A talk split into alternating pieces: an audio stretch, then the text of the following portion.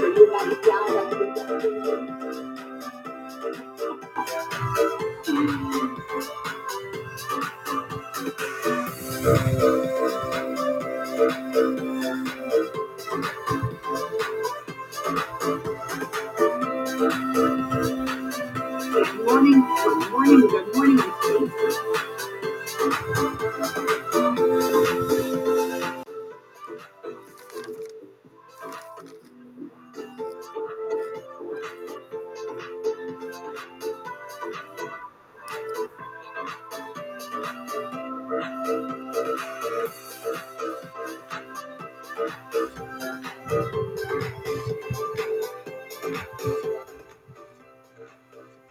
morning. Good morning. My Zoom friends, Monique, welcome. Melissa, welcome. Okay, you look great, even if you're sick. I just want you to know I don't know if it's a Zoom filters or whatever. I love it. You look sexy. You look beautiful. Of course, she's young, right? Hello, Danny. Hi, Sandy. Hi, Trish. Melanie Miller, did you love preparing this uh, podcast? You must be like I me. Like. I was like, oh my God. And that's why I said, oh my God. And but it wasn't the kind of song I was looking for. Boom. Okay. Anyways, that's another story. Me listening to songs first thing in the morning. I have uh, always songs to pep me up. And I love today's podcast. Actually, I love, love the book Leaders Eat Last. And we're in chapter four. Yeah, but you know, I read it, I read the title of chapter four and it, and, and it reminds me of my kids. Yeah, but, yeah, but. Anybody with their adolescence? When like, oh my God. So I was really intrigued to see what Simon was gonna say at this level. Uh, So I said to myself, what am I going to write down in the intro that's going to allow me, Maria Mariano, 40 years in multi level marketing business, to take this information and bring it back to my company? So it's the way a little bit I prepare the podcast. Yes, for you. But remember why the podcast was born? Because I wanted to be accountable to read one book a month by taking notes and integrating the book. Now, you know, Trish. We all say that, but we don't do it. So accountability is the key to success. So by putting the podcast together, I became accountable. And remember, as you grow your personal yourself, as you grow yourself, also your finances will grow. So I can never grow more in business, in my finances, if I don't grow as an individual. So my notes to grow as an individual go like this this morning, okay? Before I leave you with in the hands of Melanie Miller and Marie-Pierre Tétrault. Just before we move on, what do we need to do? Share, share, share. So if you're on Podbean, please share. If you're on Zoom, open your Podbean and share. And if you're on Facebook Live, still open your Podbean and share. We get brownie points. This is what we call a one for three. One person, three share. Oh, anyways. Okay. So, what an amazing thought. Listen to this, because I'm going to repeat it at the end of the speech, right? What an amazing thought to love our jobs. Say yes, those that I see are on Zoom. Okay. What an amazing thought to feel safe at work. Never even think that you're ever going to lose your job. Yes? Yes? And you get an automatic pay increase every year that matches the inflation rate. right? Okay. What an amazing thought to work for a company that actually cares how I feel and that actually cares about my family and that actually cares about the work I do. Like between us. Isn't that a wonderful thought? Okay. So keep that in your mind because I'm going to come back to it later. And I looked back um, before I dove in today's subject. What was one of the first lessons I learned so far in the last three chapters? For me, what I wrote down to bring back to my sales force is that empathy is one of the most powerful tools in an organization. The true price of leadership is the willingness to place the needs of others above our own. Yes? Did you get that so far from the podcast? Okay. Then I said, Maria, what else are you taking away? Because we want to bring our business to 280 million, right? Doesn't matter, number one in the world. This is why it's very important that you never aim a position because you risk to not reach your highest capacity, right? So I said to myself, what's the number two thing? Well, Your sales force, or if you're working in a company, your employees are not robots. Treat them like people. Yes, did you take that away so far? Right? You can easily judge the character of a man by how he treats those who can't do nothing for him. So, how do you behave outside, you know, the way you treat? Like sometimes you say, I don't treat Melanie Miller well because of what she can bring me. I treat everybody well, whether I'm at Costco, whether I'm, you know, gassing my car. Like it, it, it's you have to be that person who actually cares for people, even for those that bring you nothing. Huh? Did you take that away? Okay. What else did I take away? Lesson number three being a leader is like being a parent. How many times we say in our business, mommy? We use the word mommy, right? And it's always funny to me, but it's so true. Once the leader starts seeing his employees like a family, the culture of the company shifts from working to caring, right? And the, the other lesson I wrote down that really hit me was create a circle of safety. That was yesterday's podcast. Like for me, yesterday's podcast is going to be part of my director's speech on Monday. Okay. And I'm actually going to record it. I'm telling you ahead of time, Melissa, the intro of Monday's Power Hour in French and English, we're going to record it and send it to the directors. I'll talk more about it to you later, right? There's a safe environment within the circle while dangers and threats are outside. This is exactly what we've been living since COVID. There's a huge amount of threat outside. And what we've been trying to do and keep doing is providing a circle of safety where our leaders feel safe within. Tonight in my speech, you'll see, Monique, how um, with with with um, Jean-Philippe stress with qualifying for the Mustang this month. I need him to feel safe. And other Mustang qualifiers this month. We created a challenge for seven days that is absolutely mind-boggling because that's that's our job. Okay, make them feel safe. And today, what I wrote down right away is a lesson for me, n- nothing to do with the podcast, but for me as a leader, is we are built to work together. Like remember that. If if you are in my multi-level marketing and you're working alone, you're not meant to work alone. I mean, it's multi-level marketing business. Working alone is hard work, man. Let me tell you. And if you're working in an office and you're working alone, you don't care about everybody else. It's going to be hard work. So here are my notes for today. Like all of these lessons are great, but the reality of life for many managers and employees who are stuck in bad companies and bad culture becomes a culture, unfortunately, of me, myself, and I. Okay. There are very few leaders who strive to make the work environment safe. Okay. Again, what an amazing thought to love our job. What an amazing thought to feel safe at work. What an amazing thought to think the company really cares about us. Because if that was true, this is where collaboration will be the number one rule. So if I finished my job, Melanie, I'm going to go see Melanie Miller and say, Hey, Mel, I finished. Can I help you remove some load off your back, even if it's not my job? You understand? But that cannot happen because sadly, in many companies, they don't make their people feel safe.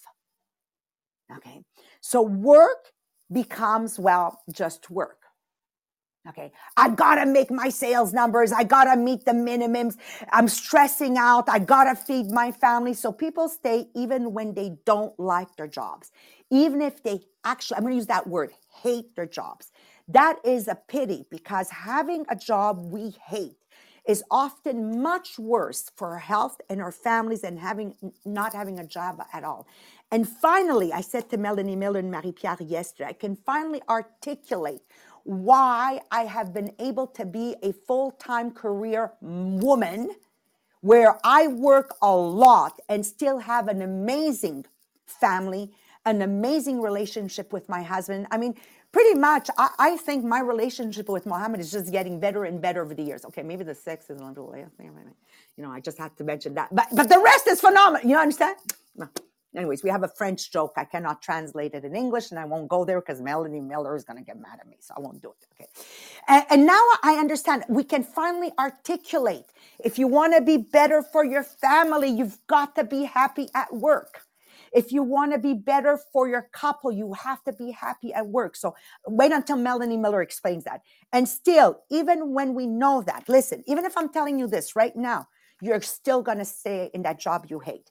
So convincing ourselves that, that the danger of staying in, in a job that we hate is less worse than quitting that job is wrong. And that's when I'm gonna where I'm gonna leave it off to my doctor, Melanie Miller, the scientific proof about control and stress with the Whitehall studies and other studies. And Marie Pierre is going to give you the tools today for two things. One, to detect are you happy at what you're doing?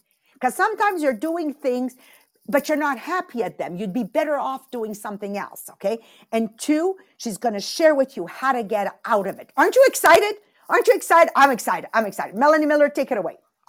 Okay, thank you, Maria. And yes, I'm going to talk to you a little bit about the Whitehall studies. And just to put this in context, in case you don't know, Whitehall is a, uh, a street in uh, London, which is the seat of government. It's where all the offices are for um, all of the employees of government. So the Whitehall studies uh, were very interesting. Now, there's a popular belief out there that the more um, responsibility you have, the higher up the corporate ladder you go, the more it's related with more stress. In fact, they even invented um, a, a executive stress syndrome to describe the stress that executives have. So um, you know, as scientists will, they wanted to check whether this was actually true. So they did a study where they wanted to look at the difference between the corporate ladder and stress. Well, not the difference, but what the effect of was the corporate ladder. And um, what they actually found was that. Uh, contrary to popular belief, instead of it being uh, worse as you went up the ladder, it was actually stress was higher in the workers who were further down the ladder, right? So, why would that be? Well, because it was all related to the amount of control people felt they had in their positions. So, um, and just to put this Mel? in context, yeah. Mel, uh, put down your sweater because I hear your microphone rubbing in your. That's what I always do myself. So now I hear what I hear like sometimes. There you go. Because I love what you're saying. Okay. So I, uh, good. Okay. Good. We're done. Okay. so, um, they put this in context. All government employees in the UK have exactly the same health benefits. So, they were actually able to do a direct comparison between what their health was compared to their level in a position. And uh, it was quite clear that the lower positions had much worse health than the higher positions. And then this was confirmed with a study in 2012 from Harvard, where they looked at the stress of participants who were in an executive MBA program. Now, to be in the executive MBA program, you have to be successful. So they compared their levels of stress to the levels of stress of people who hadn't quite made it. And what they found was exactly the same that uh, the stress levels in people, and this time they did it by measuring the amount of cortisol that was released. Uh, because that's a stress indicator, they found that those people that hadn't reached the higher levels were under bigger stress and releasing more cortisol than the people lower. And what is bad about this is stress is directly related to your health. So your health is worse if you're more stressed.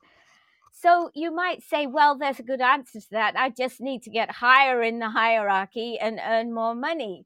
But of course, that's a flawed solution because there's always going to be people lower in the hierarchy and with lower um, benefits.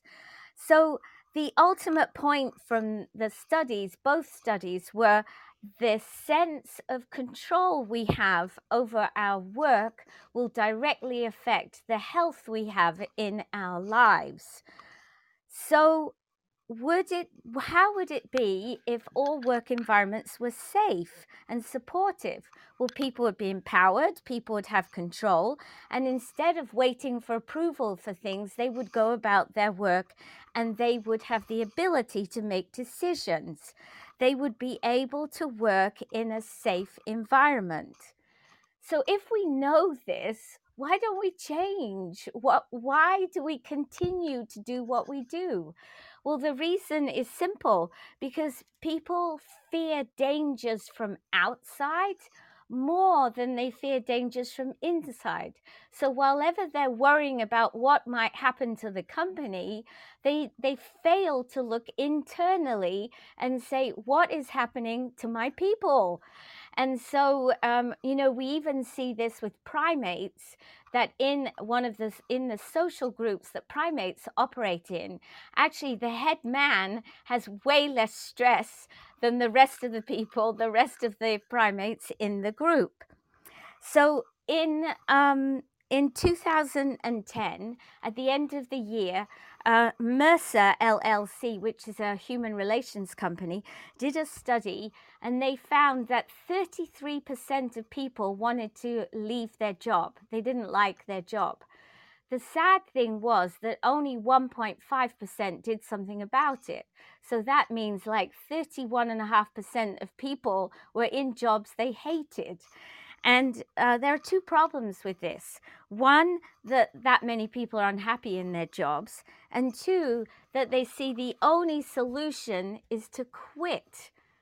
But that's not the only solution. There is another solution. There's a solution to stay and make the work environment better. As leaders, we need to protect the people in our circle. We need to build a safety circle we need to um, do that because when it works, everybody will pitch in in the hard times and everybody will celebrate in the good times. If you're not happy at work, you're not going to give extra when things are tough. That's more likely that you're going to quit. So, um, confirming what Maria said, a study from Boston showed that a child's welfare does not depend on how many hours they spend with their parents. It depends on the state of mind of their parents. So that if you are unhappy in your job and you bring that home, you can spend all the time you like with your children, but basically you are destroying their well being. So uh, we need to be uh, conscious of that. We need to understand that our jobs influence our effect on our families. Saving numbers in terms of money rather than saving people is not okay. It is possible to change. It is not difficult it's just biology. And I'm sure we're going to find out more about that. But today, Marie Pierre is going to give you some very useful um, guidelines as to whether you should be sticking it out at your job. yes, thank you, Melanie. So yes, there's 10 signs that it's time to quit your job because yes, deciding to quit a job is a is a significant moment in your professional career. And while it's normal to have challenge at work, feeling a deep and lasting dissatisfaction towards your job is worth exploring. So let's start with those 10 signs that it's time to quit your job.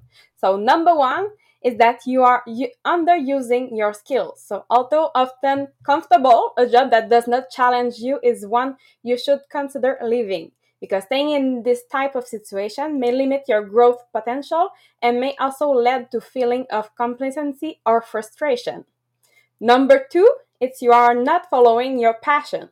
When you are passionate about your work, it creates a greater sense of purpose and fulfillment, and it also often results in higher rates of productivity, improved outcome, and sometimes a feeling that you are not even working at all. So without this, work can feel monotonous and more like a job than a career. Number three is the work environment is unhealthy An unhealthy work environment has implications for your professional and personal happiness, and it's a sign that you should quit your job. Example of an unhealthy work environment will include a punitive or controlling management practices, and distrust and dishonesty among senior leader, public shaming or harassment of employee and ineffective communication. Number four, there are no opportunities for growth. When there are no longer opportunities for growth in your organization, it is usually time to move on. Opportunity for growth are not limited to promotion or vertical advances in an, in an organization, but opportunity can also come in the form of working on a new project, learning a new branch of business, being mentored by a senior leader, or taking on the mid-level leadership position. Number five, is your ethic are being compromised. So anytime you are in a situation that require you to compromise your ethics and our decision making, it is time to leave. This is especially true in a professional setting because on of the potential long-term implication for your career. Even if the compromise feel necessary to survive at your current job, compromising your value can negatively impact your ability to get a future job as well as your moral and sense of pride in the meantime. And number six, it's your value are not aligned with those of the organization. So it's related to your passion and compromise ethic. If your personal value are not aligned to your organization, it is likely an indicator that you need to leave. Number seven is there are substantially better opportunity available at another organization. So even at jobs that are comfortable with a positive work environment and supportive colleague, if there are substantially better opportunities at other organizations in your field, you should consider quitting to pursue them. And this include opportunity for higher salaries, career advancement, a broader professional network, or a professional fulfillment. Number eight, it's you need a more work-life balance. So although a strong work ethic is a positive trait, and yes, overtime work is inevitable, if you find yourself working consistently, it's a sign that it's time to quit your job. So working an excessive number of hours per week without adequate work-life balance can have a negative consequences for your health and well-being as well as your productivity and work quality just like we talk about yes it's good to work and sometimes uh, work a little bit more but you need that work life balance too. Number nine it's you dread going to work.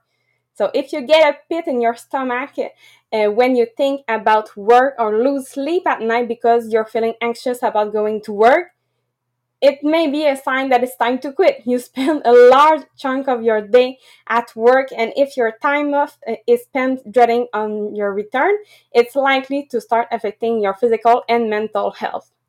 And number 10, you wouldn't want your friend to work there.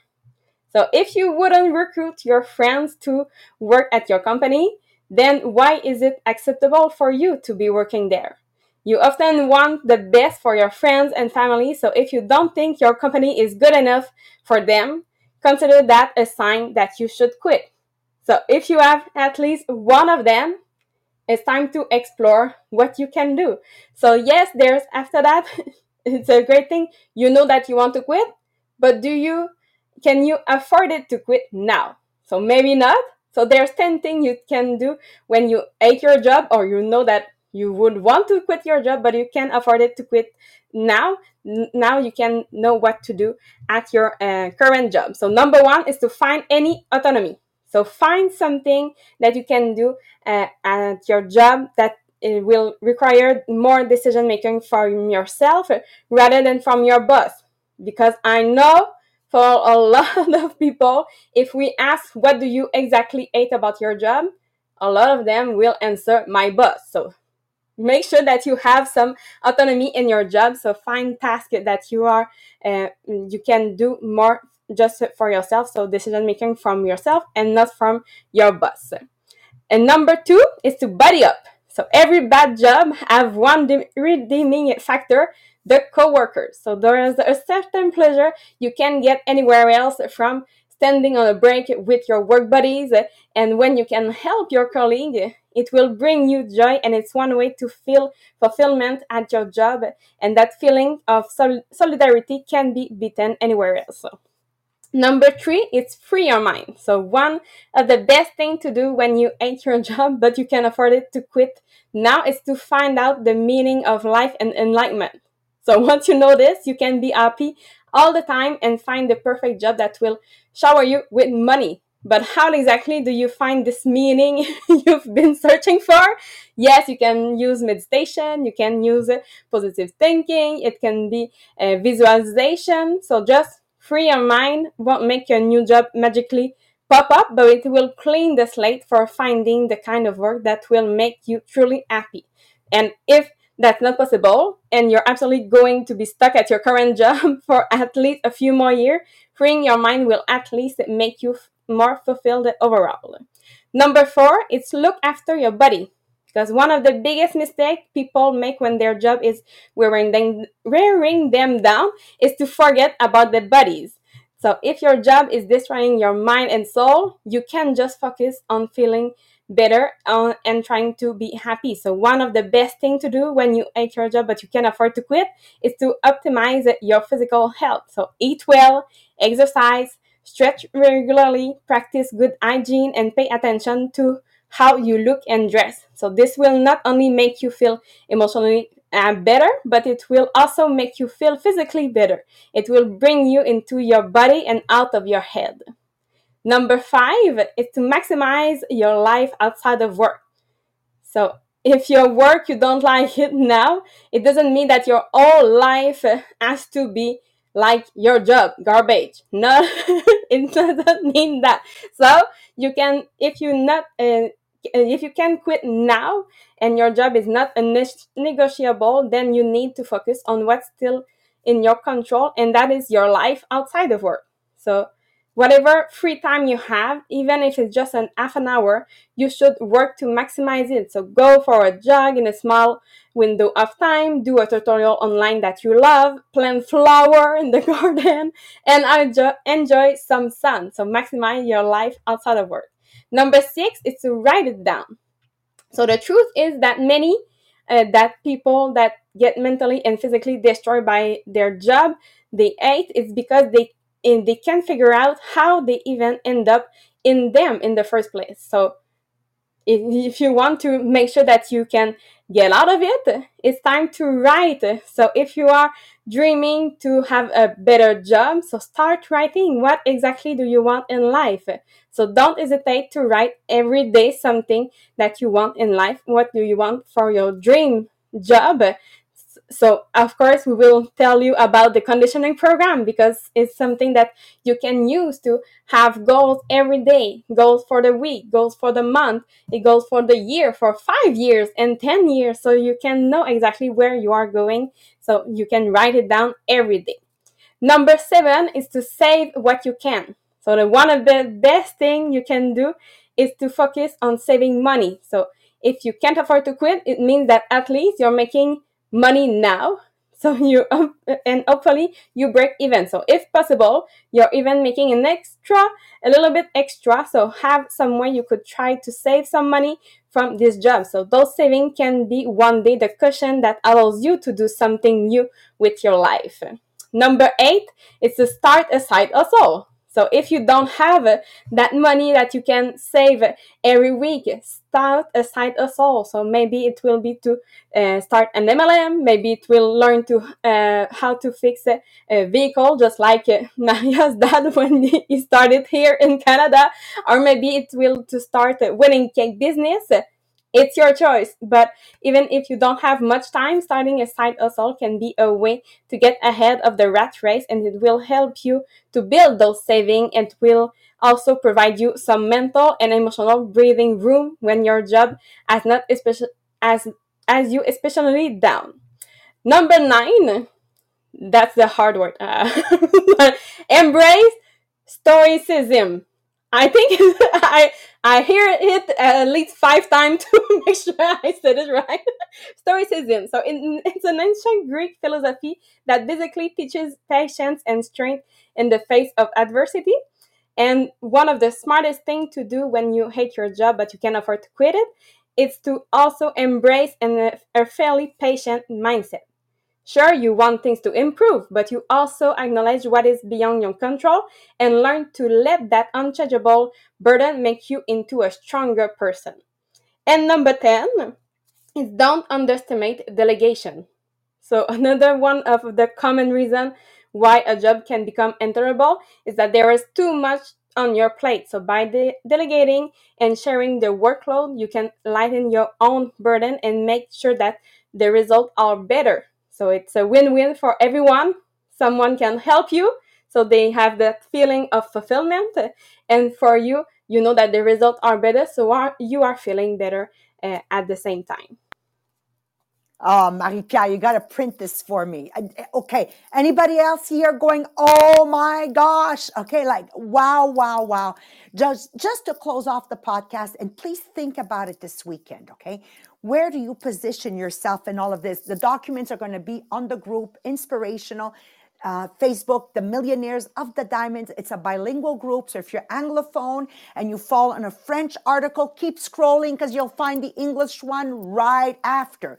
And it's also a group if you feel like sharing something, doing a live, go ahead and do it because it's it's it's a safe group. We're we're a community that we're building to help ourselves level up and each day work on being a better version of ourselves. So in conclusion, leadership is all about taking care of people. That's what it's about. Leaders are not responsible for the numbers. That's not my job. My job as a leader is to take care of my people, to give them value, to build them, build their confidence, build their self esteem. And in turn, they will take care of the numbers. They've got it all wrong. Like, unfortunately, this 21st century, they've got it all wrong. So let us be the leaders we never had. So instead of criticizing your boss or your upline, say, well, if I were them, what would I do? And guys, do it. Stop bitching, do it. Mm, okay, I just, you know, sometimes we just need a little bit of more hardcore. Be happy by taking care of other people. I know, Melanie, in the times where, you know, business was not going the way you wanted it to go, you were always extra helping me out. I mean, this is how it's done. Because as you help somebody else out, it's clearing the cobwebs in your head. That's what it's doing, okay? So think big and take care of your people. All right, guys, we love you. Off to the French podcast. So we close Podbean and we restart it again with the French. And if you haven't shared, continue to share. Bye bye, everyone. Happy weekend. And my Anglos, I'll see you tonight. I'm on fire. On fire. Okay, bye bye. フフフフ。